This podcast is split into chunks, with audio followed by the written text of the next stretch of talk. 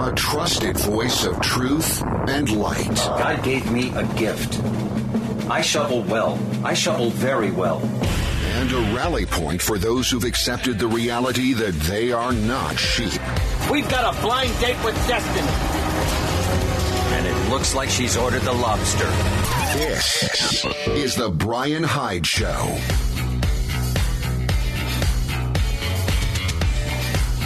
Well, hello there, and welcome to the show.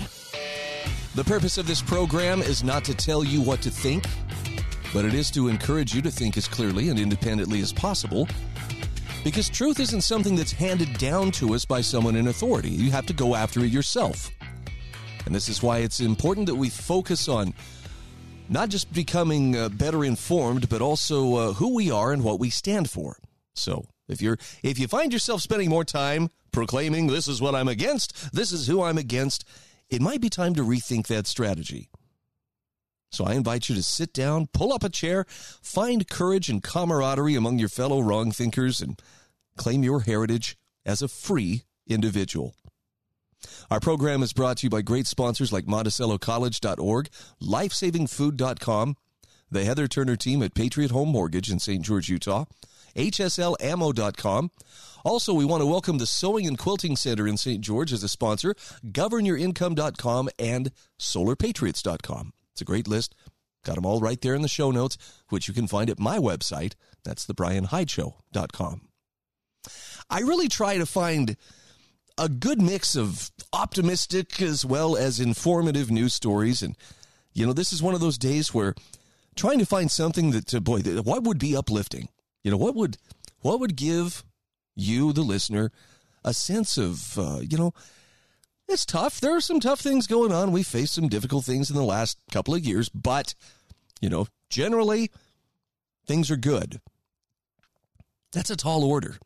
And there's there's there's just a lot of moving parts, and there there are a lot of things that, that feel as though they're just teetering right on that razor's edge of about to spin out of control. So my goal isn't to bring you down here. I don't I don't want you feeling like, oh boy, oh, it's it's the Daily Dread supplement.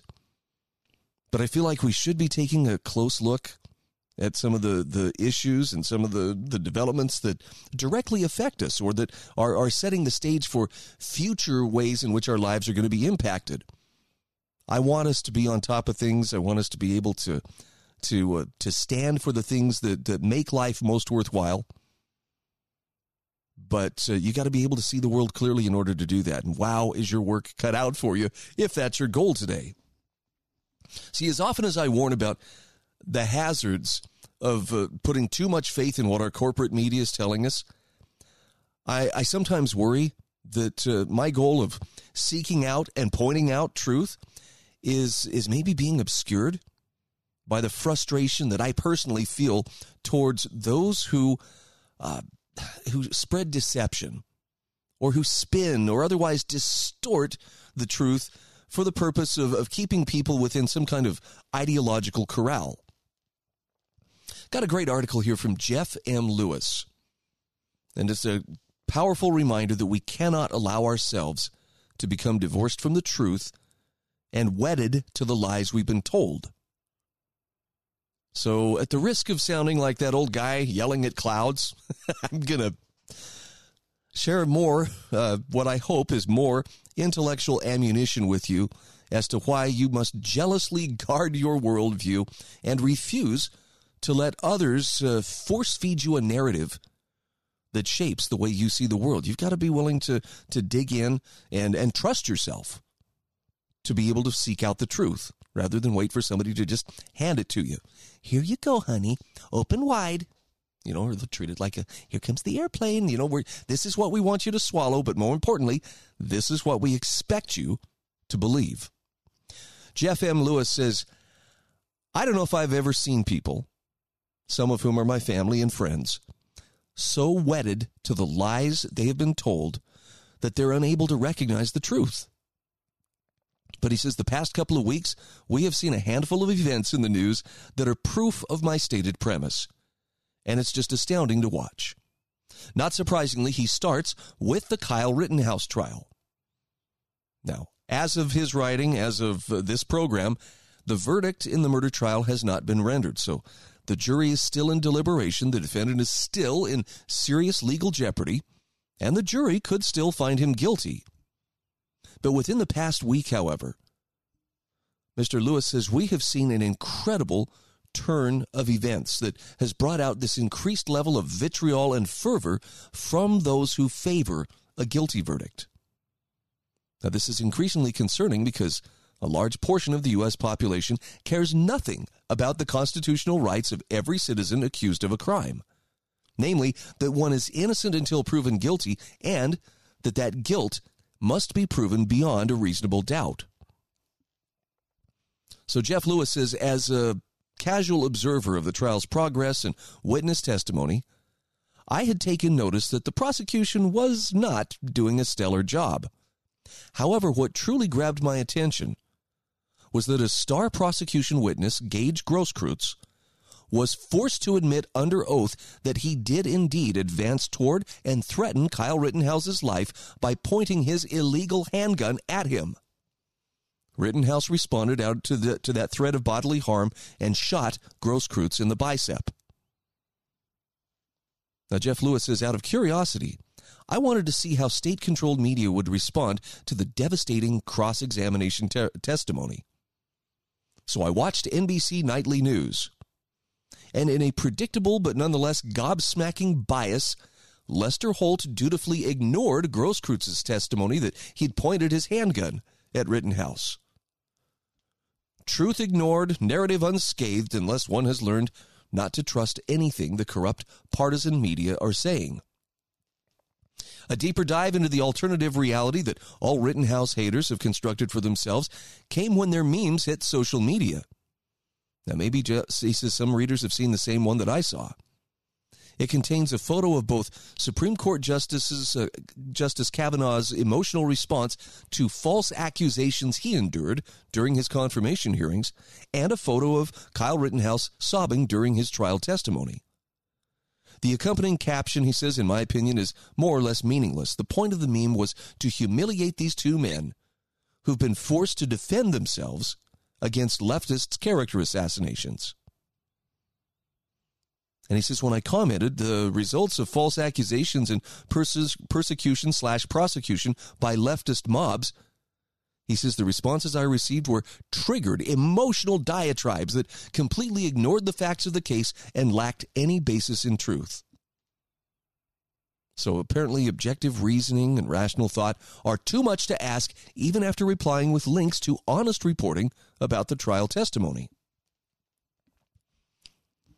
So Jeff Lewis says, after years of dealing with the political opposition, either subverting the truth, denying the truth, or outright manufacturing blatant lies, none of us should be surprised.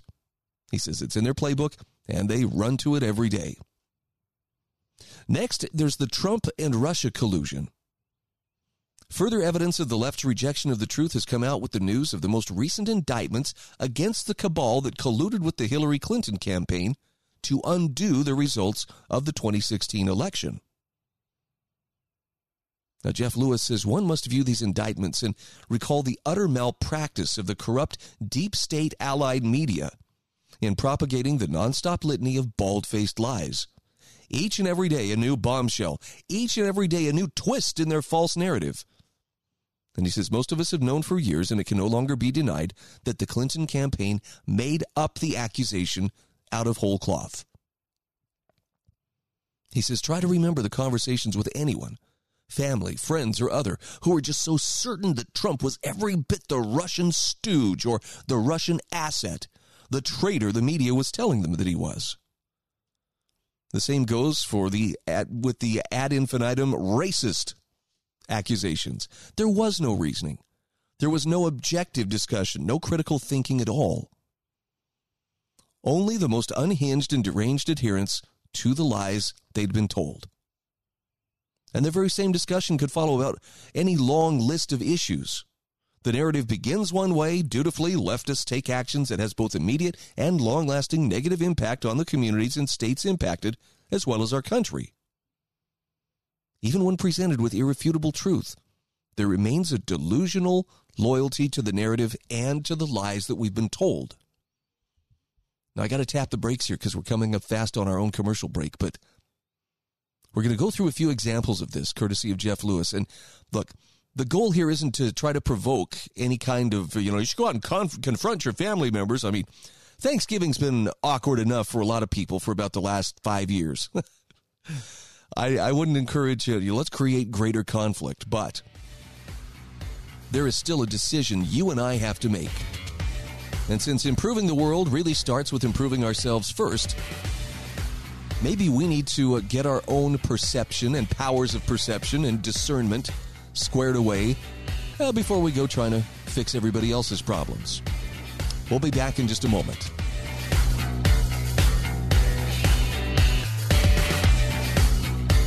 This is The Bryan Hyde Show.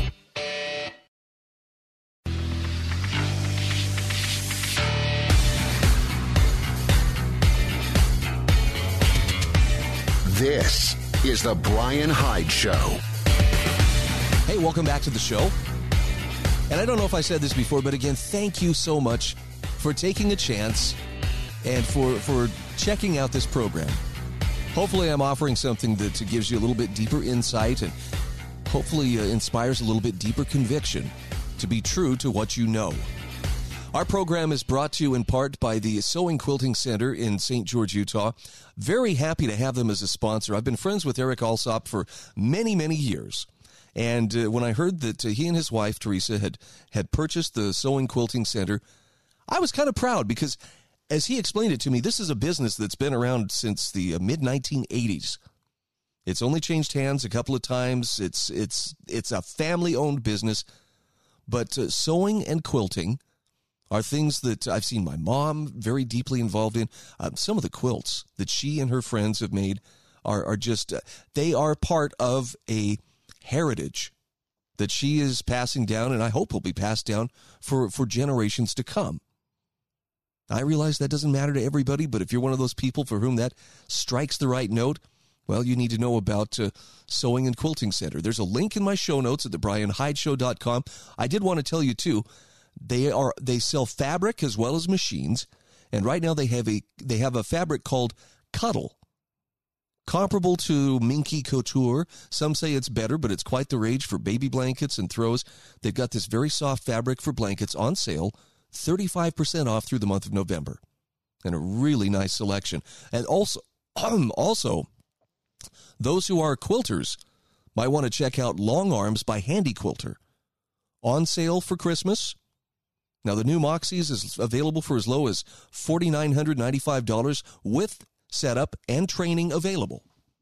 So they'll not only sell it to you, but they'll fix it for you if, it, if you ever need to repair or maintenance. They'll also teach you how to use it. That's sewing and quilting center dot com. So Jeff Lewis has this great piece about divorced from the truth, wedded to the lies they've been told. Look, I I have family members uh, that... Are, are definitely a part of this, to where every conversation risks going into, you know, an argument about how Trump was a Russian asset, or uh, what was the other one he, he talked about, the Kyle Rittenhouse trial, you know? Somehow, you know, this is this is uh, symbolic of racism. Wait, didn't, weren't, weren't the three individuals shot by Kyle Rittenhouse uh, all white guys? Yeah, but it's irrelevant, you know. This is a chance to jump in the spotlight and draw attention to myself. Anyway, there are a lot of places where people, even when presented with irrefutable truth, choose to remain loyal, and I mean delusionally loyal, to the narrative and the various lies that we are being told by our legacy media. Here's just a quick list, okay? Here's, here's about five different examples. The twenty twenty-one Georgia voting law requires voter I D. Liberals lie about voting rights. Why, this is a this is making it harder for people to vote. Atlanta loses the baseball All-Star game. By the way, where did that game go? It went to Colorado, where, I don't know if you knew this, but they require voter I D. Ha, well, as long as somebody had a chance to be outraged and, you know, draw attention to themselves, you know, at least some good came of this. Here's another big one. Prescriptions of hydroxychloroquine and ivermectin against covid nineteen are restricted in America, and many tens of thousands die while other countries employ the safe, effective, and most importantly, inexpensive medicines to their great benefit. In fact, ivermectin is on the U N's list of essential medicines. So why don't we hear about that? The next example he gives is the out-of-control government spending during the COVID pandemic, continuing at an ever-increasing rate under the Biden administration that's resulted in runaway inflation not seen in decades. But we're being told, we're being gaslighted, well, inflation signifies a strong economy. Come on, man, you can afford it. He talks about how anything related to vaccine mandates must not be questioned. And, of course, finally, critical race theory has been roundly rejected by most of America's citizens. We don't want it taught to our children. Liberals and leftist C R T activists lie and insist that C R T only teaches real American history. Yes, steeped in Marxism. Now, Jeff Lewis says, look, I've witnessed a highly intelligent, strong-minded, strong-willed, and successful uh, citizens in our country in a variety of age groups deconstruct themselves into an enraged, slobbering, apoplectic mass, quivering with abject emotion at the very notion that what they believe on these issues is wrong. First of all, he says it's sad that our society's now raised up people who appear to believe that it's inconceivable that they could be wrong. There's a lack of willingness and an ability to accept anything that differs from their uh, doctrines and ideologies, and for one to question them is akin to physical violence. Meanwhile, the people who take that dogmatic, hardline stance threaten actual violence and cheer and support when it happens to someone else who is other than they are and dares to think other than they do. Facts be damned, I have my truth. He says, knowing history, one should not have to think too hard to understand we are precariously perched atop a treacherously slippery slope. Jeff Lewis says there can be no other option than to relentlessly present the objective, verifiable truth and to do so with complete accuracy to the extent that one can, constr- can control it. It's a pitiful sight to behold another family member, friend, or neighbor who's lost all ability to reason, but instead chooses to remain wedded to the long and ever-increasing list of lies that Democrats tell them.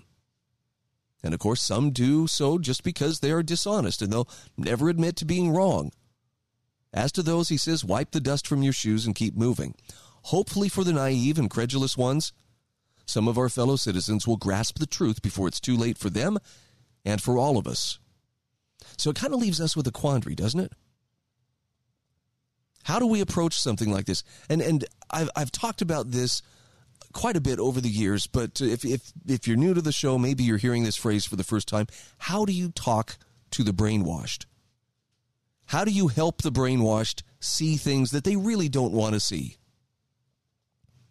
And I'm not going to pretend that I've got all the answers right here, but but I am going to tell you that uh, this is this is something I've taken very seriously for uh, the last few years. And there there is a technique that I learned from Paul Rosenberg that has uh, really borne some good fruit. And so it's in, in the interest of how do you talk to people who are, you know, brainwashed into thinking, you know, that, that uh, you know, black is white, up is down. Basically, the ministry of truth has conditioned them to believe a lot of falsehoods. The first step is this. And that is to remember that you and I have been brainwashed as well. Every single one of us has.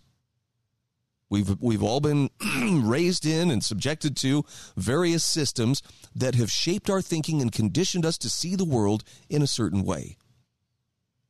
And what that means is every person you encounter has been in that swamp of misinformation trying to find the way out.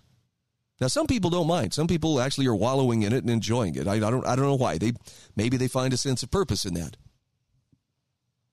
But if you have found yourself trying to slog your way out of that swamp of misinformation, you can probably appreciate the first few times you bump up against the limits of what you understand, it's uncomfortable. This is why people, you know, get uh, get violent. This is why they, they puff up and do this impression of, you know, guerrilla domination when they're not sure how to answer something that is, is, you know, making their mental universe ache because they're recognizing contradictions. So the answer for this is, first of all, recognize you've been brainwashed too. But the solution is you don't need to beat them harder. You don't need to be more vicious in how you speak the truth. Instead, what you must do is speak the truth with love. Take the hits if for some reason they are threatened by it and they just don't want to hear it. Keep smiling, keep loving them, but above all, let them come to the truth at their own pace. That means there doesn't need to be a winner in any given discussion. And if it's feeling too much like an argument and a shout down, it's okay to say, hey, let's talk about this when we can actually have a conversation, and then walk away. This is The Bryan Hyde Show.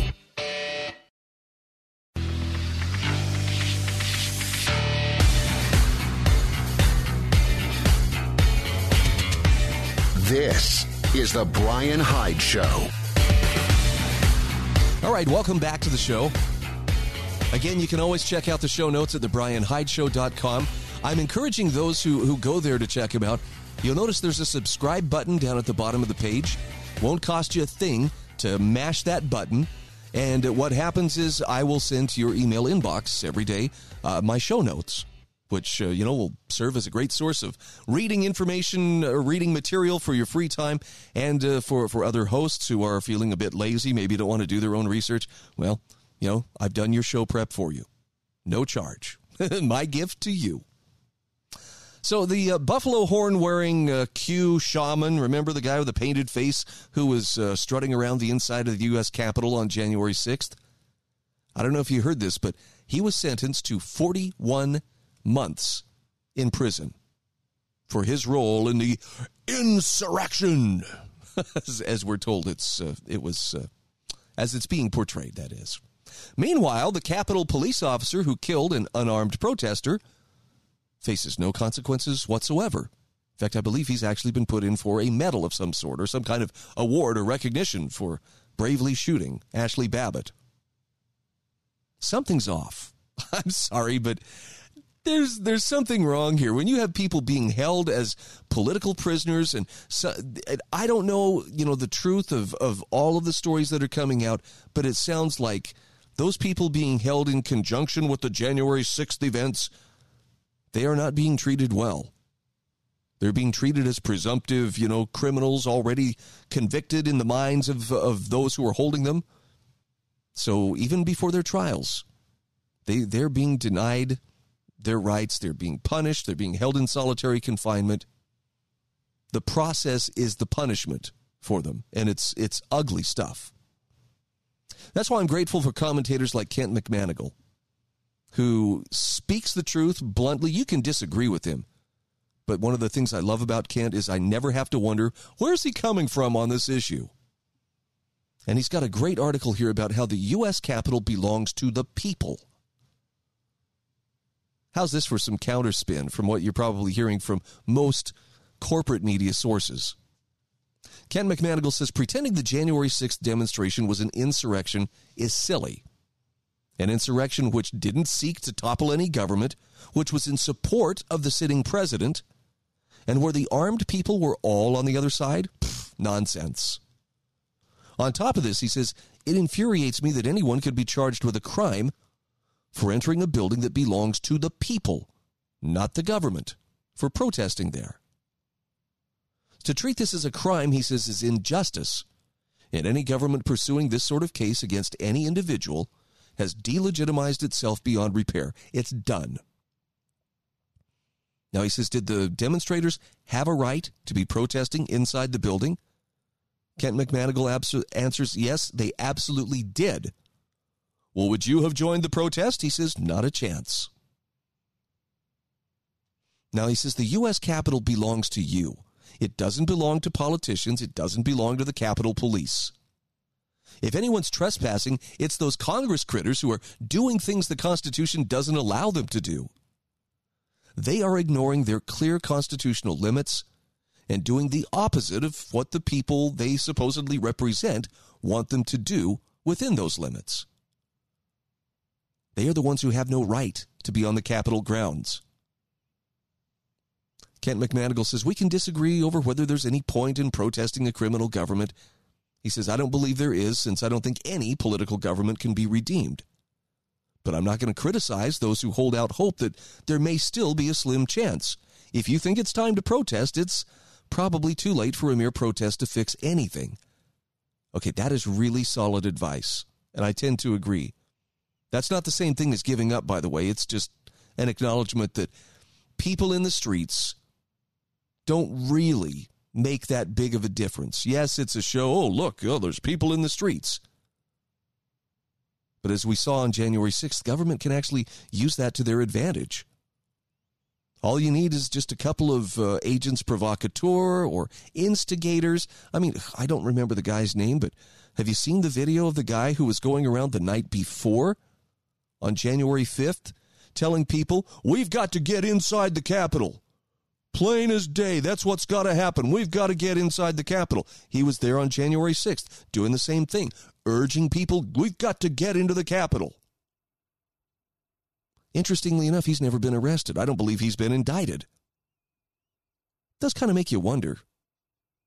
The folks who did break in, they sure seemed squared away. They looked like they had training. In, in military parlance, their poop was wired tight. They they knew what they were doing. They moved with purpose.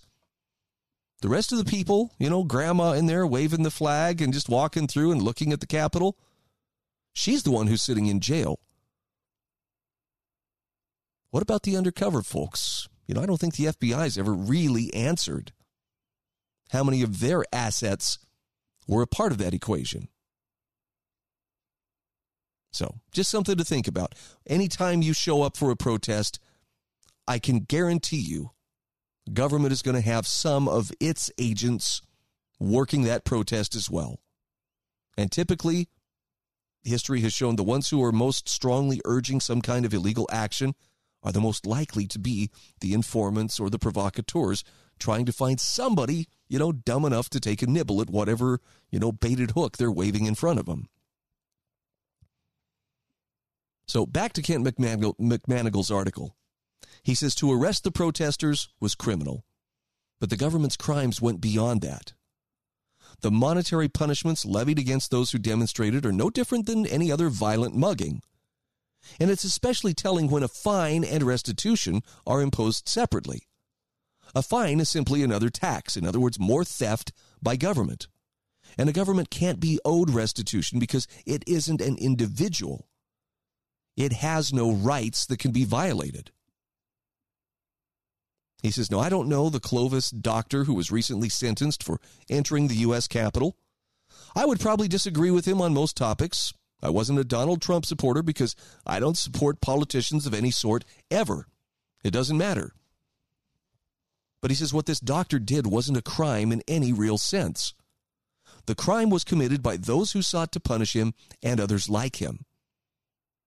And Kent McManigal says, I'll always remember who these real criminals are. That's pretty strong language. I don't disagree with him, though.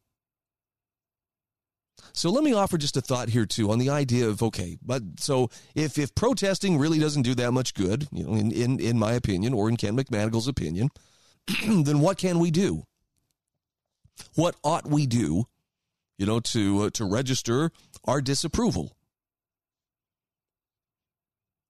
I still think the strongest thing that a person can do is simply withdraw their consent. And that can take so many different forms. One of the, the strongest things that I have seen over my lifetime of registering discontent with the system and peacefully denying it authority is to simply, you know, withdraw your kids from public school and homeschool them. Now, not everybody does this. But the ones who do, I think, uh, are, are doing something very beneficial. Number one, their actions are peaceful. Number two, they're doing something that actually is having a tangible impact on the lives of those students. I know there are those, well, Brian, what about their uh, socialization? How are those kids going to know their place in the world? Trust me. Those kids will know their place in the world far better than in that artificial construct that more closely resembles prison with every passing year. Right? Metal detectors at the door, armed guards, you know, walking around the school. Armed, of course, for their safety and my safety. Lockdowns.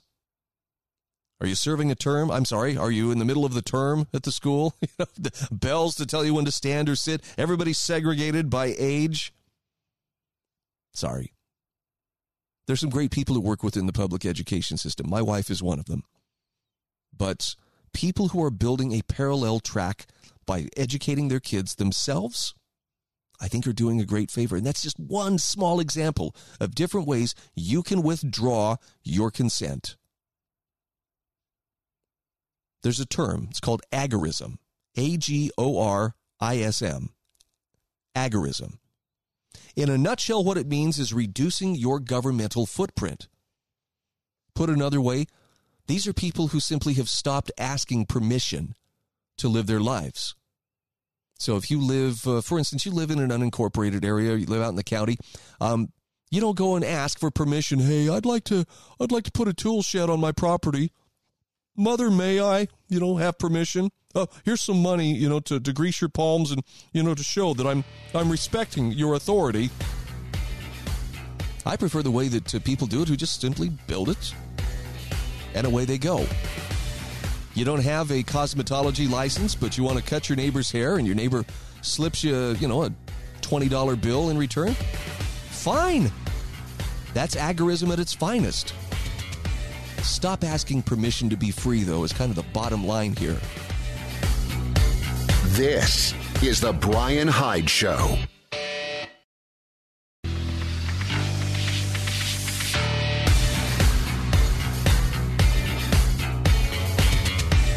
This is The Bryan Hyde Show. Hey, welcome back to the show. Got to give a quick shout out here to Lifesaving Food dot com. Yep, we're talking food storage. This is ReadyWise Food Storage. Lots of selection. You know, whatever it is you're looking for, uh, whether it be, you know, grab-and-go buckets or you're looking for a complete food storage program, they've got it for you. And for my listeners, you can get a twenty-five percent discount. Did you hear that? twenty-five percent. All you have to do is use my last name, Hyde, H Y D E, as your coupon code when you get to checkout. Now, I've been after people for many, many years. You know, be consistent, be prepared, get yourself squared away in case, you know, unstable times ever find their way to us. Well, I think we're we're fast approaching the really unstable times that, that uh, many of us have seen coming for quite a while. So while there is time to take action, this would be a great time to go to my uh, website, go to my show notes, the bryan hyde show dot com. You can also click on the sponsors section on my website. And go to lifesaving food dot com. See what they have to offer. If it makes sense, make the purchase, but use that coupon code HYDE to save yourself twenty-five percent at checkout. Well, let's uh, talk for a moment about uh, the consent of the governed. I touched on this briefly in the last segment, but this is a phrase that needs to be on the lips of every person who takes his or her freedom seriously. In other words, just because government exists does not mean, hey, you owe us your absolute fealty no matter what, man. You have to consent. And that means that you and I can withdraw that consent if need be. Now, Judge Andrew Napolitano had a recent essay published on lew rockwell dot com that poses some very timely questions about how Leviathan is working to destroy what remains of our li- of our liberties. And Judge Napolitano starts with the question, what if the federal government views the Constitution as an obstacle to be avoided? He says, what if many of its most earnest endeavors have been spent finding ways to evade it? What if the dual purposes of the Constitution were and remain the establishment of the federal government and the imposition of restraints upon it? He says, what if the states formed the federal government and not the other way around? What if the states that formed the federal government and the states that joined it contemplated at the time of formation and joining that they can correct it when it exceeds the powers that the states gave it? What if the federal government's only source of powers is those delegated to it by the states in the Constitution? And what if those delegated powers are spelled out in the Constitution so that all persons can read what powers the feds have and recognize that all remaining governmental powers not delegated to the feds have been retained by the states? What if when Thomas Jefferson wrote the Declaration of Independence, which was unanimously adopted by Congress and which launched the American Revolution, he defined consent of the governed as the necessary linchpin for a moral and legitimate government? And what if the government is not moral and thus not legitimate if it lacks the consent of the governed? Judge Napolitano says, what if to address this, Jefferson argued the government should begin anew every nineteen or twenty years, and the new government would require the consent of the governed for its moral legitimacy? I love this next question. What if no one living today has consented to the federal government? What if the culture of the federal government has become an out-of-control Leviathan in the past one hundred years? And what if Leviathan believes that it can right any wrong, regulate any behavior, tax any event, borrow, borrow any amount, fight any war, tell any lie, torture any foe, and kill any person, no matter what the Constitution says? What if all of those who work for Leviathan take an oath to uphold the Constitution? And what if that oath legally binds those who take it to the plain meaning of the words in the Constitution? What if the feds can only right wrongs in areas of governance delegated to them in the Constitution? What if the Constitution plainly leaves areas of governance such as health, safety, welfare, and morality to the states? What if Leviathan is made up of folks who view the states not as independent sovereign entities, but as subservient administrative regions whose wills can be bent by distributing federal cash?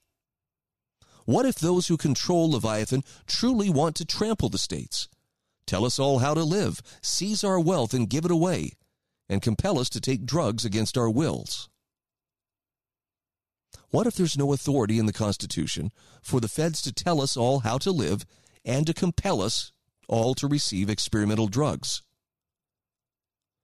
What if the government has signed a treaty right after World War Two that prohibits all nations that signed it from compelling any persons to receive experimental drugs? What if the feds treat their commitments under treaties just as they do their restraints under the Constitution, with disdain and indifference?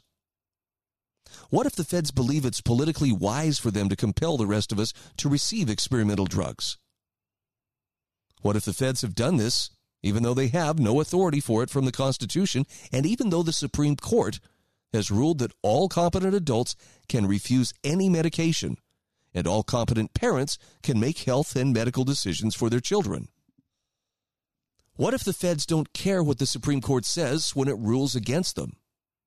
What if a circuit court of appeals, which is just below the Supreme Court, has ruled that there are grave constitutional concerns with federal edicts issued last week, purporting to compel all employers of one hundred or more persons to require their employees to be vaccinated against COVID nineteen? What if the feds are proceeding to enforce these edicts, notwithstanding an injunction against them imposed by this court of appeals? Judge Napolitano asks, what if the feds have no authority whatsoever to enter upon private property without a search warrant and tell an employer how to run a business? What if the federal vaccine edict was promulgated by the president and his bureaucrats and is not a law that can be enforced with penalties? What if under the Constitution, only Congress, not the president and not the bureaucrats, can write laws? What if Congress has not enacted any laws re- com- compelling COVID nineteen vaccinations? What if the president hasn't even asked Congress to enact such laws? What if the president doesn't care about the Constitution he has sworn to uphold, and instead directed bureaucrats to issue edicts and pretend that they are laws? What if it's dangerous for the feds to defy one of their own courts? What if some courageous governors tell their police not to enforce federal edicts? What if the feds lack the resources to enforce their edicts on their own? What if the feds suffer a huge political backlash because of their imposition of edicts that assault personal bodily integrity, integrity and invade private property? What if the states ignore the feds? What if they refuse its cash and decline its bribes? What if we are all left free to make our own choices when it comes to bodily integrity and personal privacy?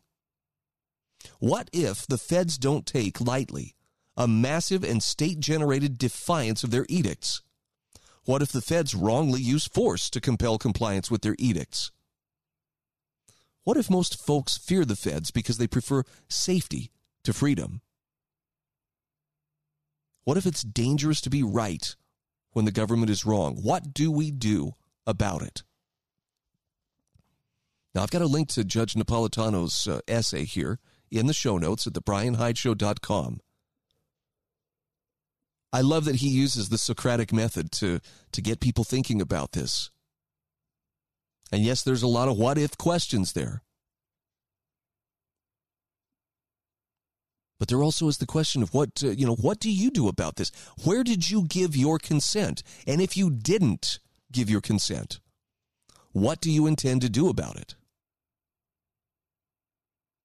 I wish I could remember the exact wording of uh, the meme that I saw the other day, but it, it to me, it, it really spoke to me. Um, it was the idea that uh, if you are awake, not woke, but if you are awake and concerned at what you see going on,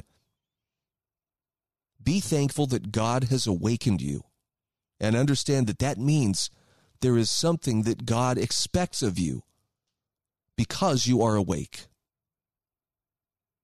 I know that's going to be a little metaphysical for some. You know, it's going to uh, going to maybe feel a little bit scary. What do you mean? God expects me to do something? But I suspect you wouldn't listen to a program like this one if at some level you didn't believe that something is terribly off right now about the direction that our nation is headed. And in fact, most of the world for that matter. I assure you, your uh, powers of observation aren't deceiving you. There is something terribly off. But I'm also here to tell you, with God's help, there is something you can and should be doing to help correct this situation. Find out what it is. This is The Bryan Hyde Show. A trusted voice of truth and light. God gave me a gift. I shovel well. I shovel very well. And a rally point for those who've accepted the reality that they are not sheep. We've got a blind date with destiny. And it looks like she's ordered the lobster. This is The Bryan Hyde Show. Well, hello there and welcome to the show.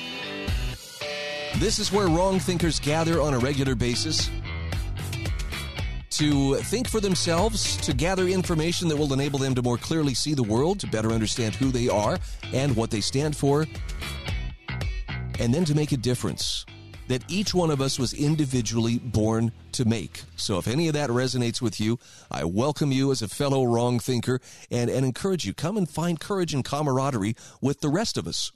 Our program is brought to you by Monticello College dot org, Lifesaving Food dot com, also H S L ammo dot com, Sewing and Quilting Center in Saint George, Utah, govern your income dot com and solar patriots dot com, as well as the Heather Turner team at Patriot Home Mortgage in Saint George, Utah. So I'm going to start with something that's a little bit provocative today, and I know, like you've never done that before, but uh, let me tell you why I'm hesitant as I, as I share this, this uh, next story with you. I want to be optimistic. But I look around me and there is absolutely no doubt that a certain degree of zealotry has taken hold in our society. I mean, you look at uh, the zealotry of uh, Antifa, for instance, or Black Lives Matter, where people are openly standing outside the courthouse in Kenosha, Wisconsin, threatening and intimidating and trying to pick fights with people. Yeah, that kind of zealotry. And by the way, you know, the Proud Boys, there's there's there's a mirror image of it on the other side, maybe maybe not quite as uh, detached from reality, but nonetheless, there are people spoiling for a fight on the political right as well.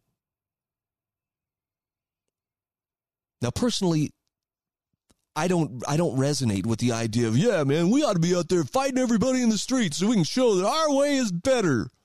Because I don't think something that's imposed through violence or through the threat of violence is legitimate. The only kind of uh, societal change that I think is, is virtuous and therefore legitimate is that that is freely chosen by those who embrace it. Well, I've got an article here from Jackson P. Chamberlain. It says, we've entered the unnecessary or the necessary age of zealots. And it raises a very interesting question as to whether each of us will be required to embrace our inner zealot in order to defend what must be defended. So that's why I say it's a little bit controversial. This is not a call to arms so much as a call to conscience and to sort out, where do you stand on these issues? And that's not something I can answer for you. So let's let's consider what Jackson Chamberlain has to say. He says, as a writer, I typically formulate thoughts quickly, get them on paper, and run with them. That works well for me. My production is pretty steady, and what winds up in front of readers is general, generally well received. He says, for, th- for some thoughts, though, I need more information. I need a better point of reference or just to wrap my head more fully around the idea. Occasionally, he says, I need not, I need time to talk myself out of what I'm thinking. And he says, I've spent the last several days trying to talk myself out of what I'm about to say, but for as much as I want to, I can't find any real flaw in the basic premise of my thinking. So he asks, what if Hitler, Stalin, Mao, et al., are necessary evils let loose upon humanity to force us into realignment? And he says, what if their vile acts simply must occur now and then to give us, to give good the opportunity to triumph over evil and make the world a better place for a while? And what if we're in such a time right now? Now, he says, if in, in twenty twenty-one, you wouldn't look at Germans and declare them awful people. But if you lived in America circa nineteen forty-three, you likely would have. How would you feel about Germans living in your neighborhood? How would you react to hearing Wagner playing on the radio? What momentary twinge would you feel upon seeing a can of sauerkraut sitting on a store shelf? Chamberlain says there's today there's no great animus toward the people of Germany, but eighty years ago, there was. And such a reaction was, in my estimation, absolutely necessary. He says, war is an ugly thing, full of death and destruction and atrocities too difficult to process without a way to justify it in one's mind. War cannot be prosecuted, no matter how just and necessary, without first making it mentally okay. And this is where zealotry begins. He says, I believe we must become absolute zealots to justify the massive scale required to fight and end a conflict like World War Two. And just in case you doubt that such zealotry could be carried as part of our national consciousness, he says, remember that in the mid nineteen forties, even Bugs Bunny got in on the act with both the Germans and the Japanese. So if Hitler et al. Are evils necessary to realign mankind, zealotry is necessary to make that realignment possible. Now, Jackson Chamberlain says, call me a softie, but I've always tried to avoid the word hate. Lately, though, the revulsion and anger I feel every time I see a video featuring Antifa borders on that very thing. I feel a physical tightening of the muscles and an immense desire to be in the scene at that very moment.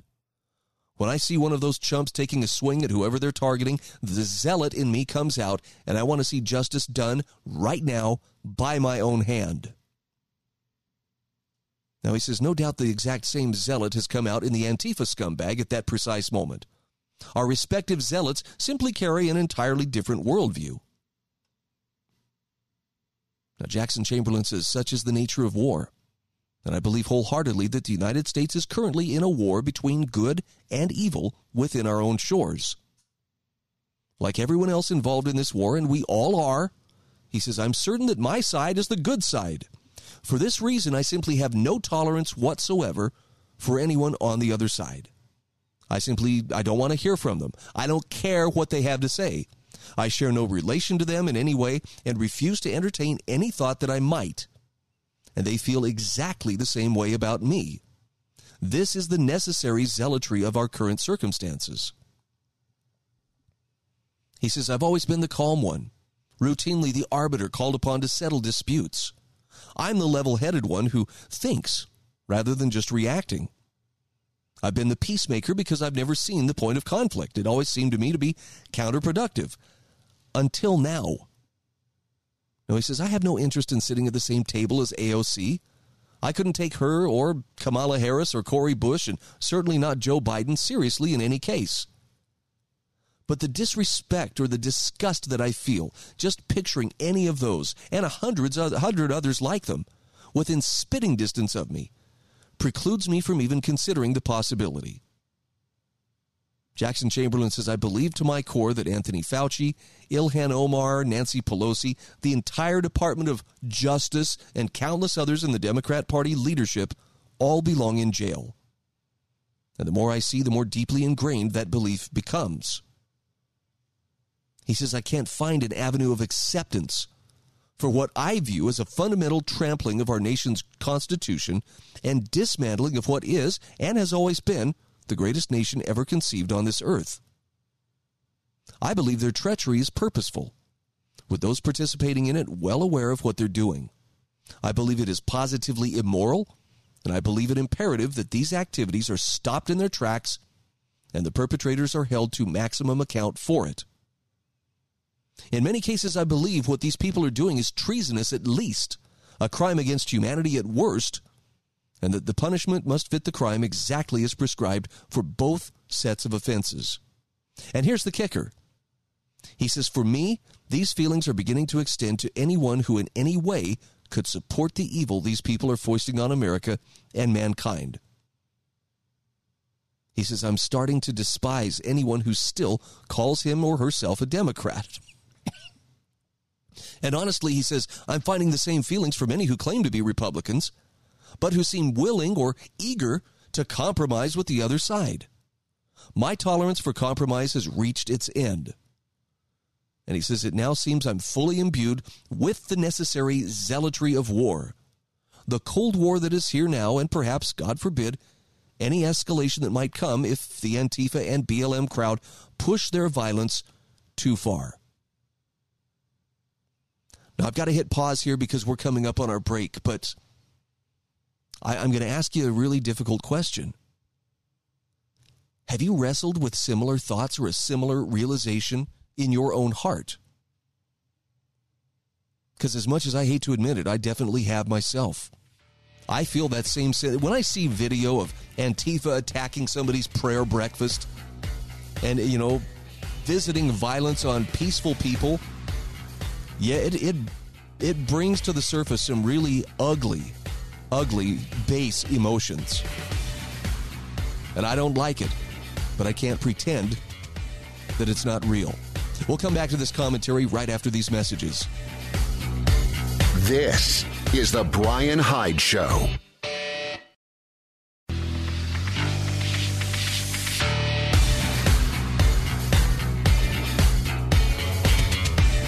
This is The Bryan Hyde Show. And just like that, we are back. Just a quick shout out here to the Heather Turner team at Patriot Home Mortgage in Saint George, Utah. This is good news for anyone who is fortunate enough to be moving to the great state of Utah. And uh, judging by what's happening in the real estate market, that's a lot of people these days. If you're one of them, you know it's the hottest real estate market most of us have ever seen. When you find the home of your dreams, your financing has to be squared away right now. And this is where the Heather Turner team at Patriot Home Mortgage in Saint George, Utah can help you. Heather has decades of experience. She knows what it takes to meet the needs of both the lenders and the borrowers. And Heather's the one you want on your side to make things happen when time is of the essence.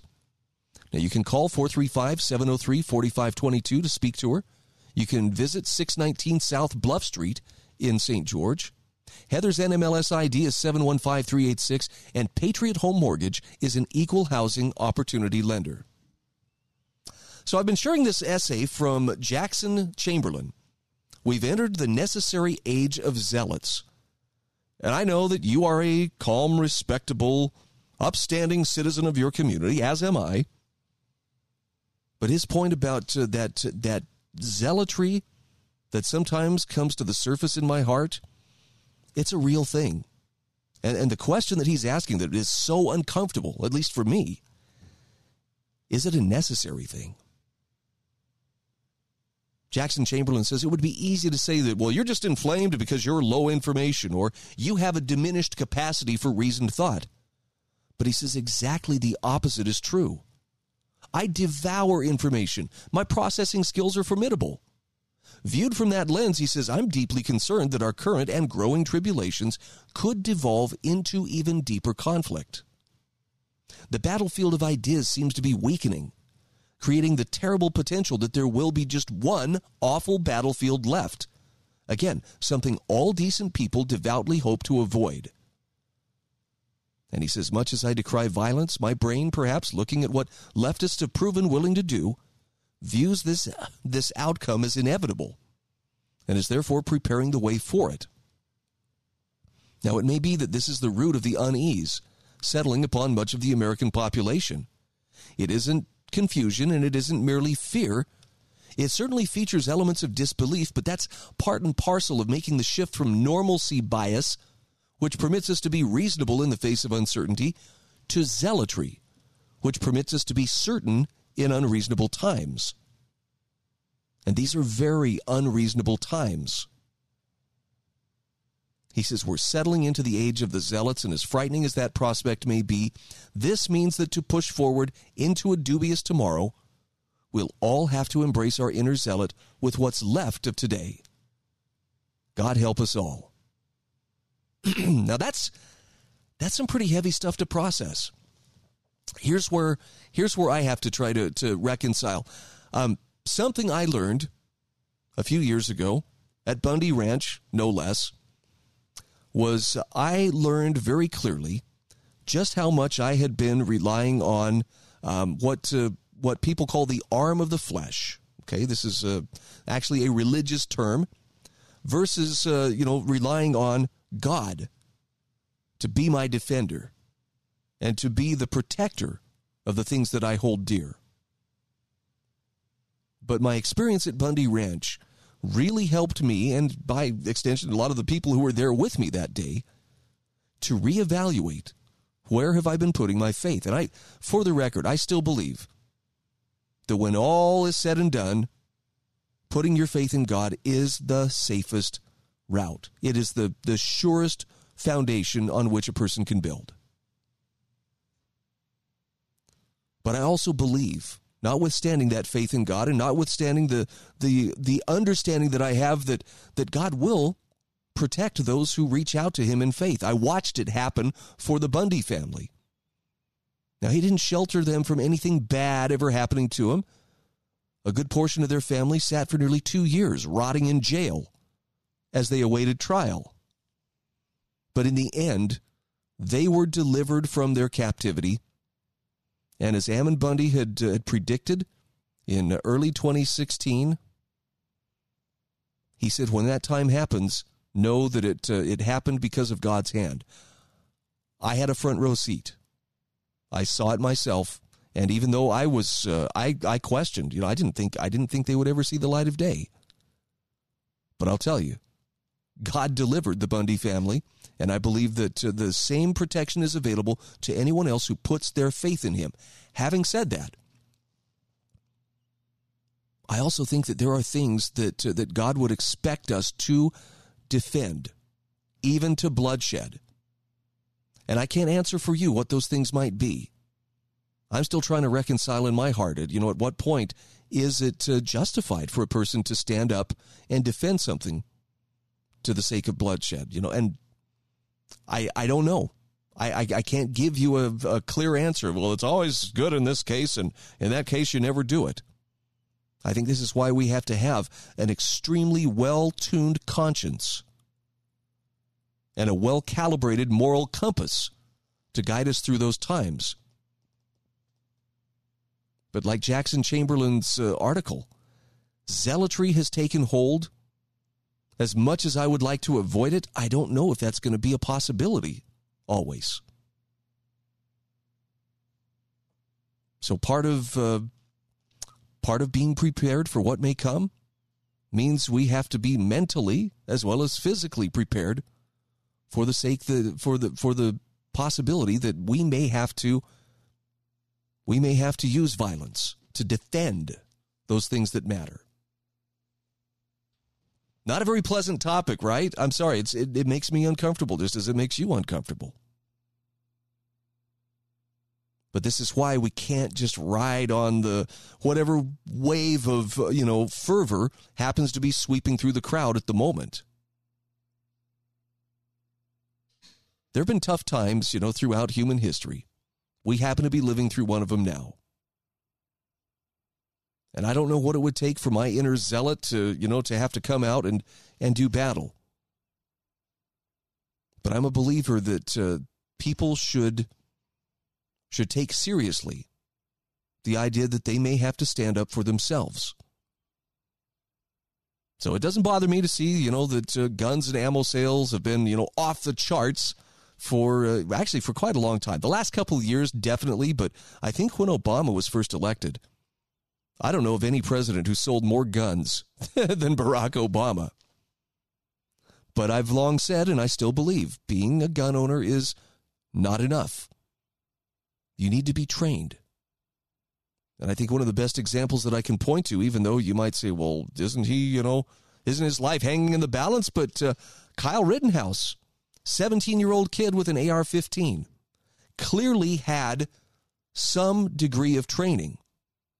And I don't mean in that, you know, he was uh, this expert marksman, could knock a flea off a buffalo's butt at five hundred yards.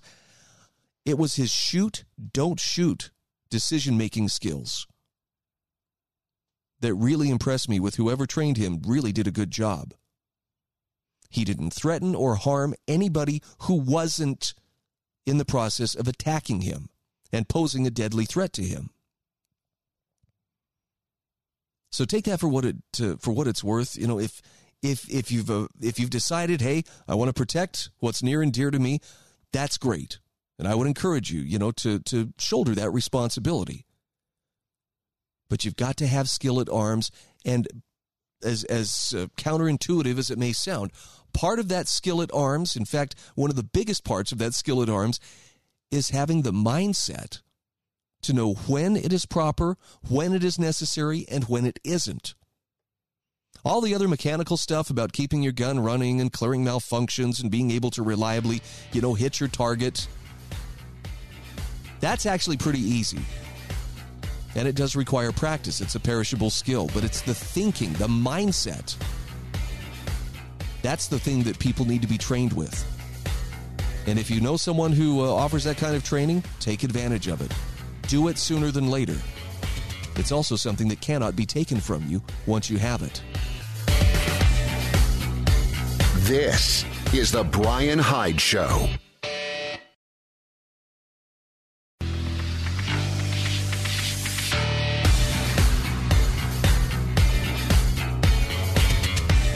This is The Bryan Hyde Show.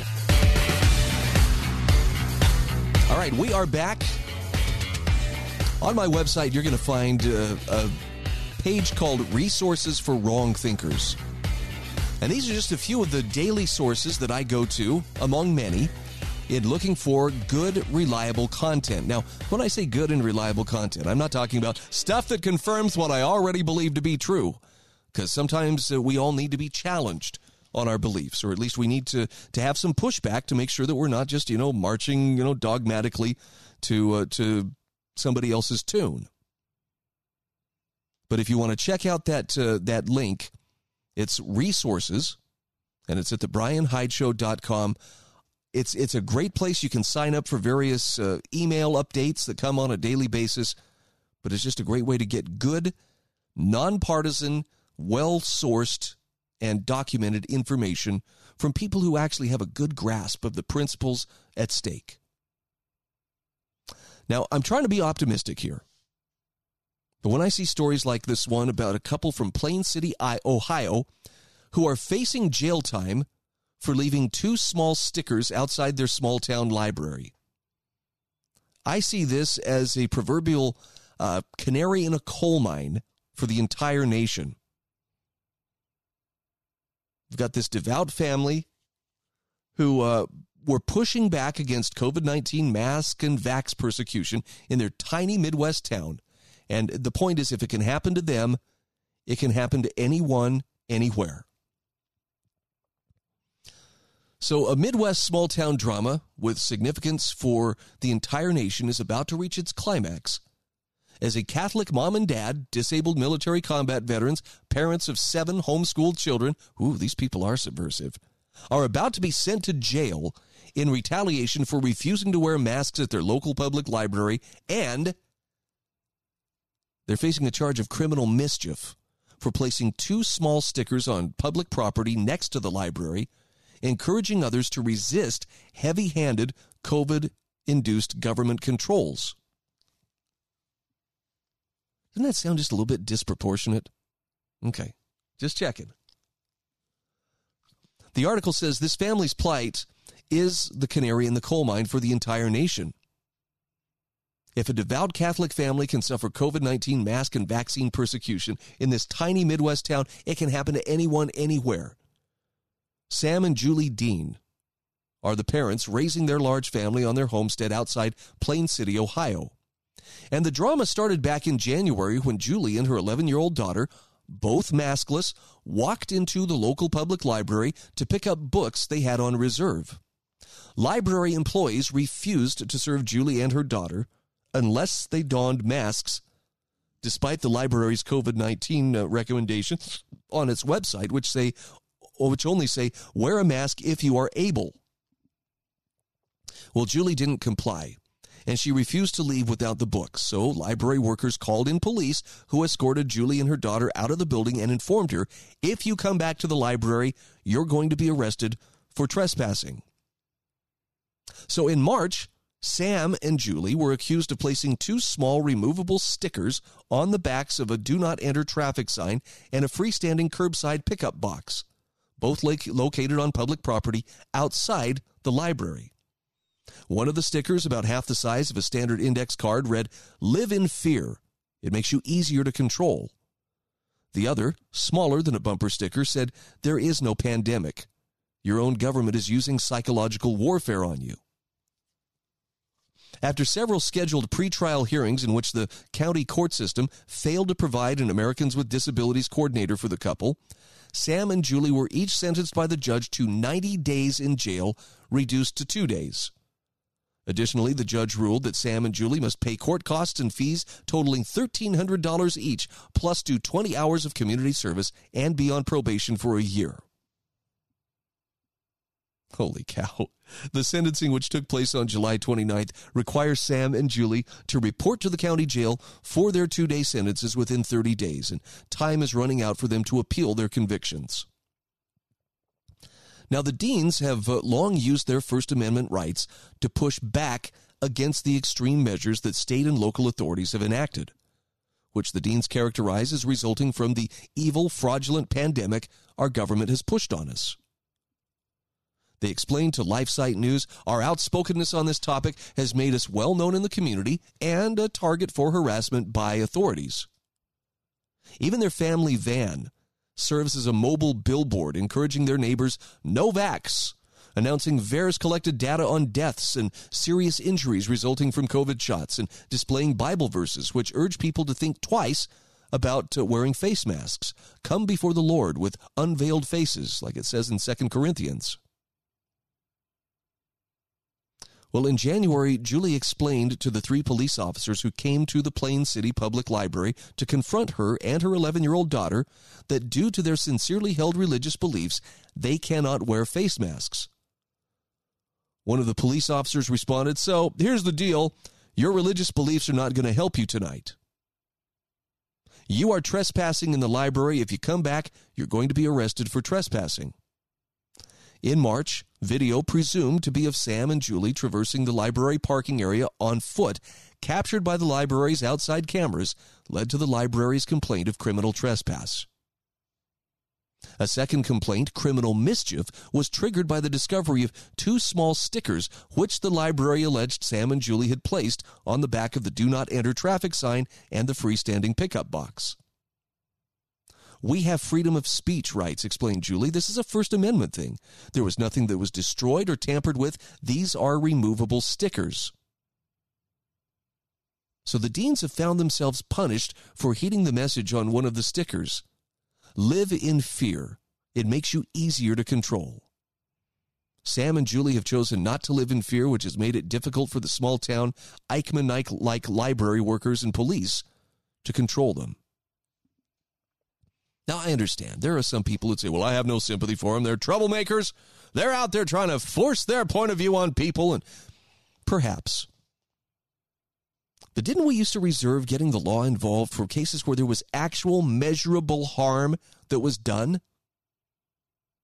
In this case, I mean, uh, maybe I'm oversimplifying it. I could be totally wrong on this. Wouldn't be the first time. But it sounds to me like their their offense, as I understand it, is they have uh, they have angered workers who are rigidly adhering to this or that uh, policy without even understanding the policy. There's actually a nice uh, video of the mom and the daughter at the library back in January. And, and, and she's asking, "Show me the law. Show me where it is the law that I have to wear a mask." The, the workers don't care. You know, it's, it's just that bureaucratic, "Well, the rules say this and we have to do that." And, you know, to call the police in and have them trespassed, that's a pretty big escalation. And, you know, I don't mean any disrespect to the police, but the police are the branch of organized violence that the state uses to enforce its will. So when you invite the police into a situation, you are bringing organized violence into the equation. So, "Well, we think we observed them walking across the property here." You know, again, where's the harm? "Well, they were told they can't come here." Was it reasonable to tell them not to come because they, they won't bend the knee to the mask mandate? See, I don't think it was. I would love to be on the jury of such a case.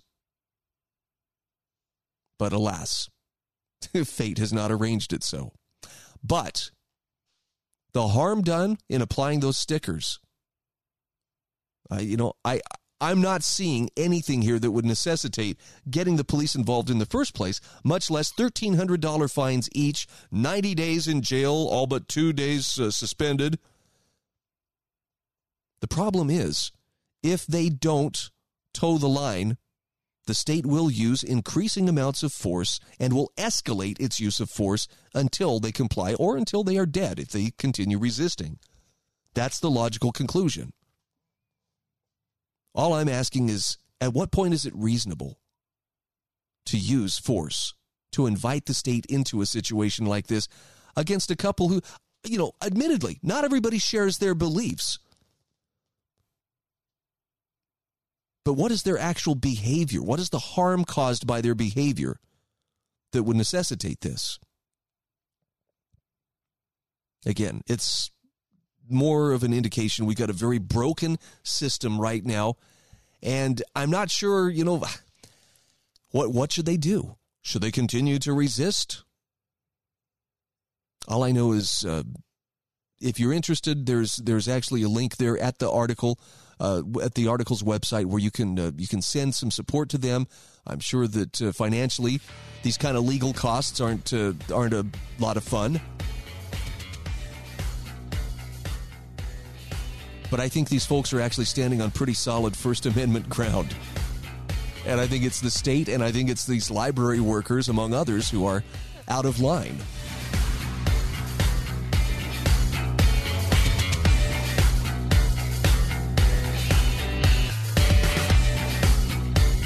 This is The Bryan Hyde Show.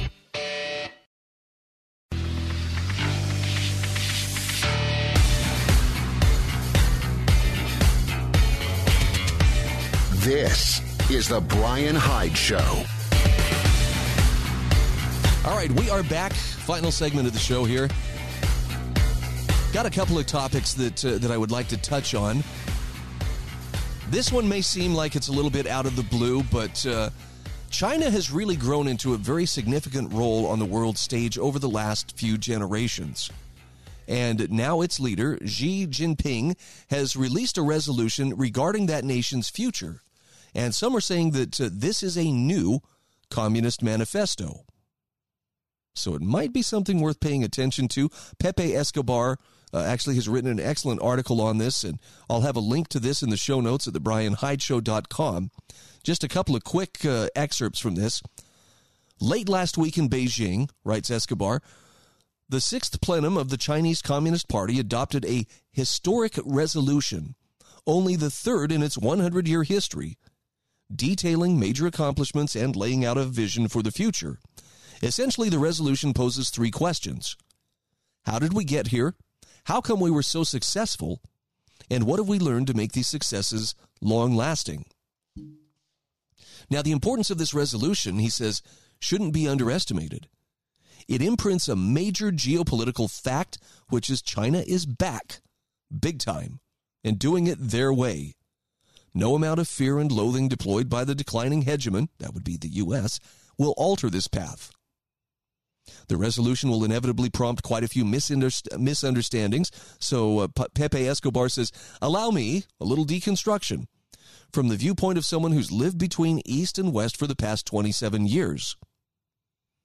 He says, if we compare China's thirty-one provinces with the two hundred fourteen sovereign states that compose the international community, every Chinese region has experienced the fastest economic growth rates in the world.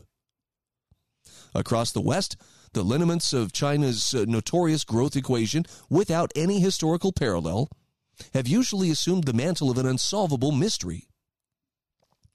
Little helmsman Deng Xiaoping's famous Crossing the River While Feeling the Stones, described as the path to build socialism with Chinese characteristics, may be the overarching vision.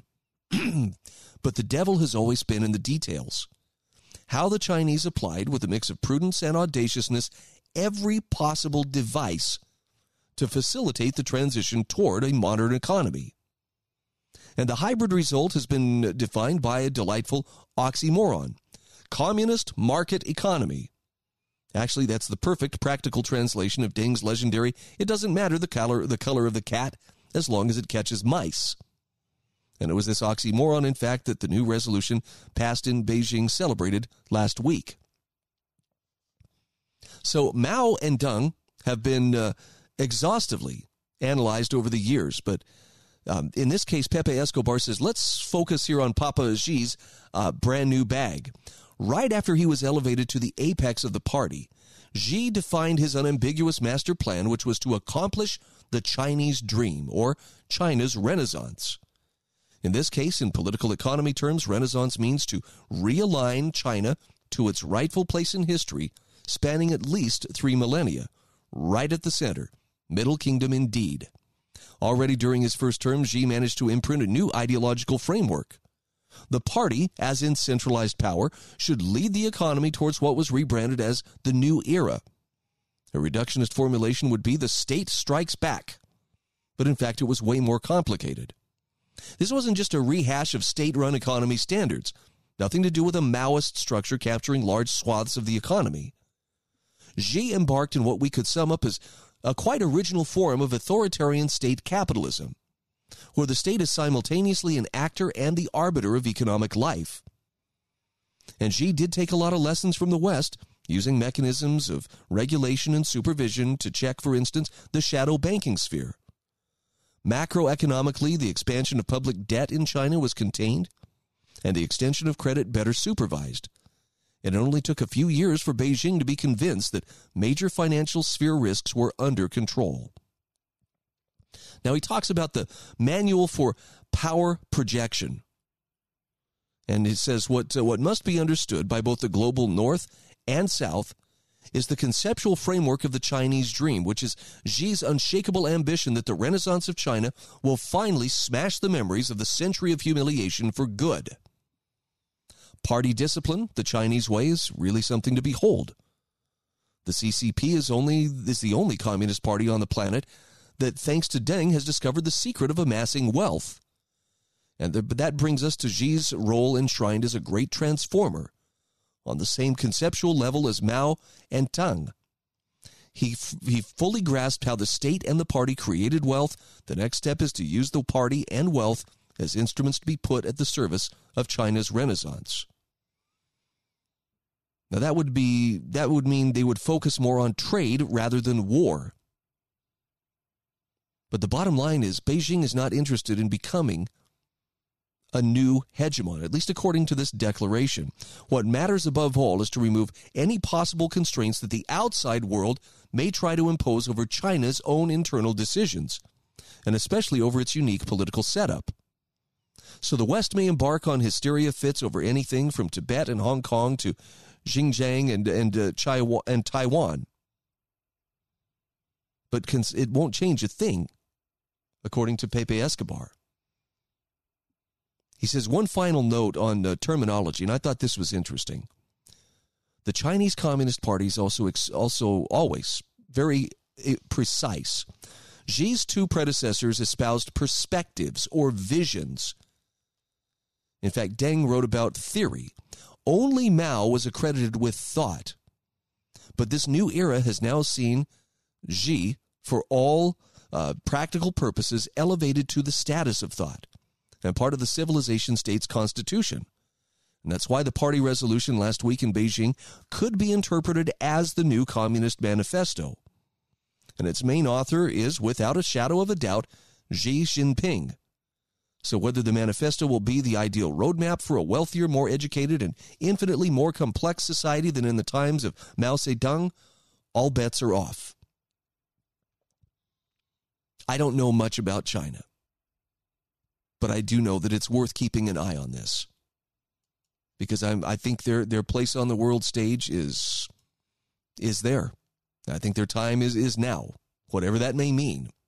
Just keep an eye on it. One final thought here. Uh, the most solid currency in our lives can be found in our relationships with others. Now, I got a quick essay here from Paul Rosenberg. I want to give you a couple of quick excerpts. Your relationships have been defiled.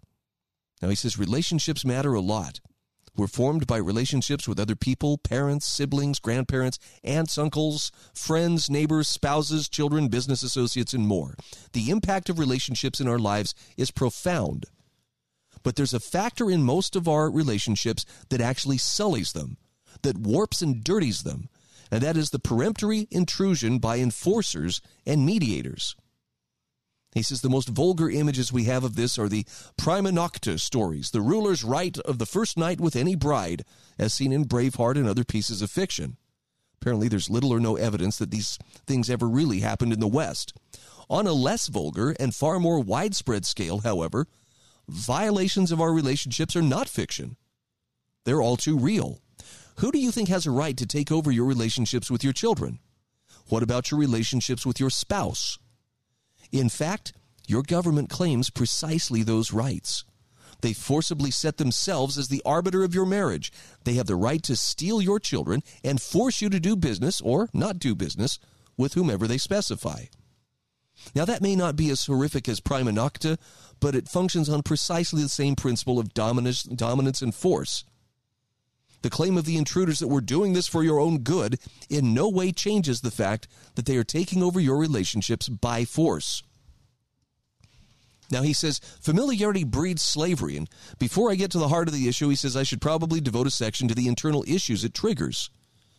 It's crazy to imagine that outsiders have any right to control our relationships with our families. But it's precisely what they've done to us. And the reason we allow this is familiarity. People see abuse as normal. And when they do, their examination of it ceases. Everyone around them accepts the crime, as they do too. In fact, uh, Harriet Tubman wrote, if, if I could have convinced more slaves that they were slaves, I could have freed freed thousands more.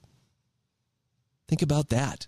If it was hard to convince slaves in the old American South that they were enslaved, then this problem is significant. And the way out of this situation is to examine the morality of these things and then to accept the conclusions of that examination. You'll notice that agents of the status quo always resort to intimidation and confusion. The answer to these abuses is moral clarity.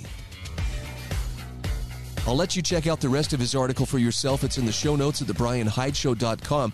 I will just leave you with this one question. What are you doing on a daily basis to increase your moral clarity?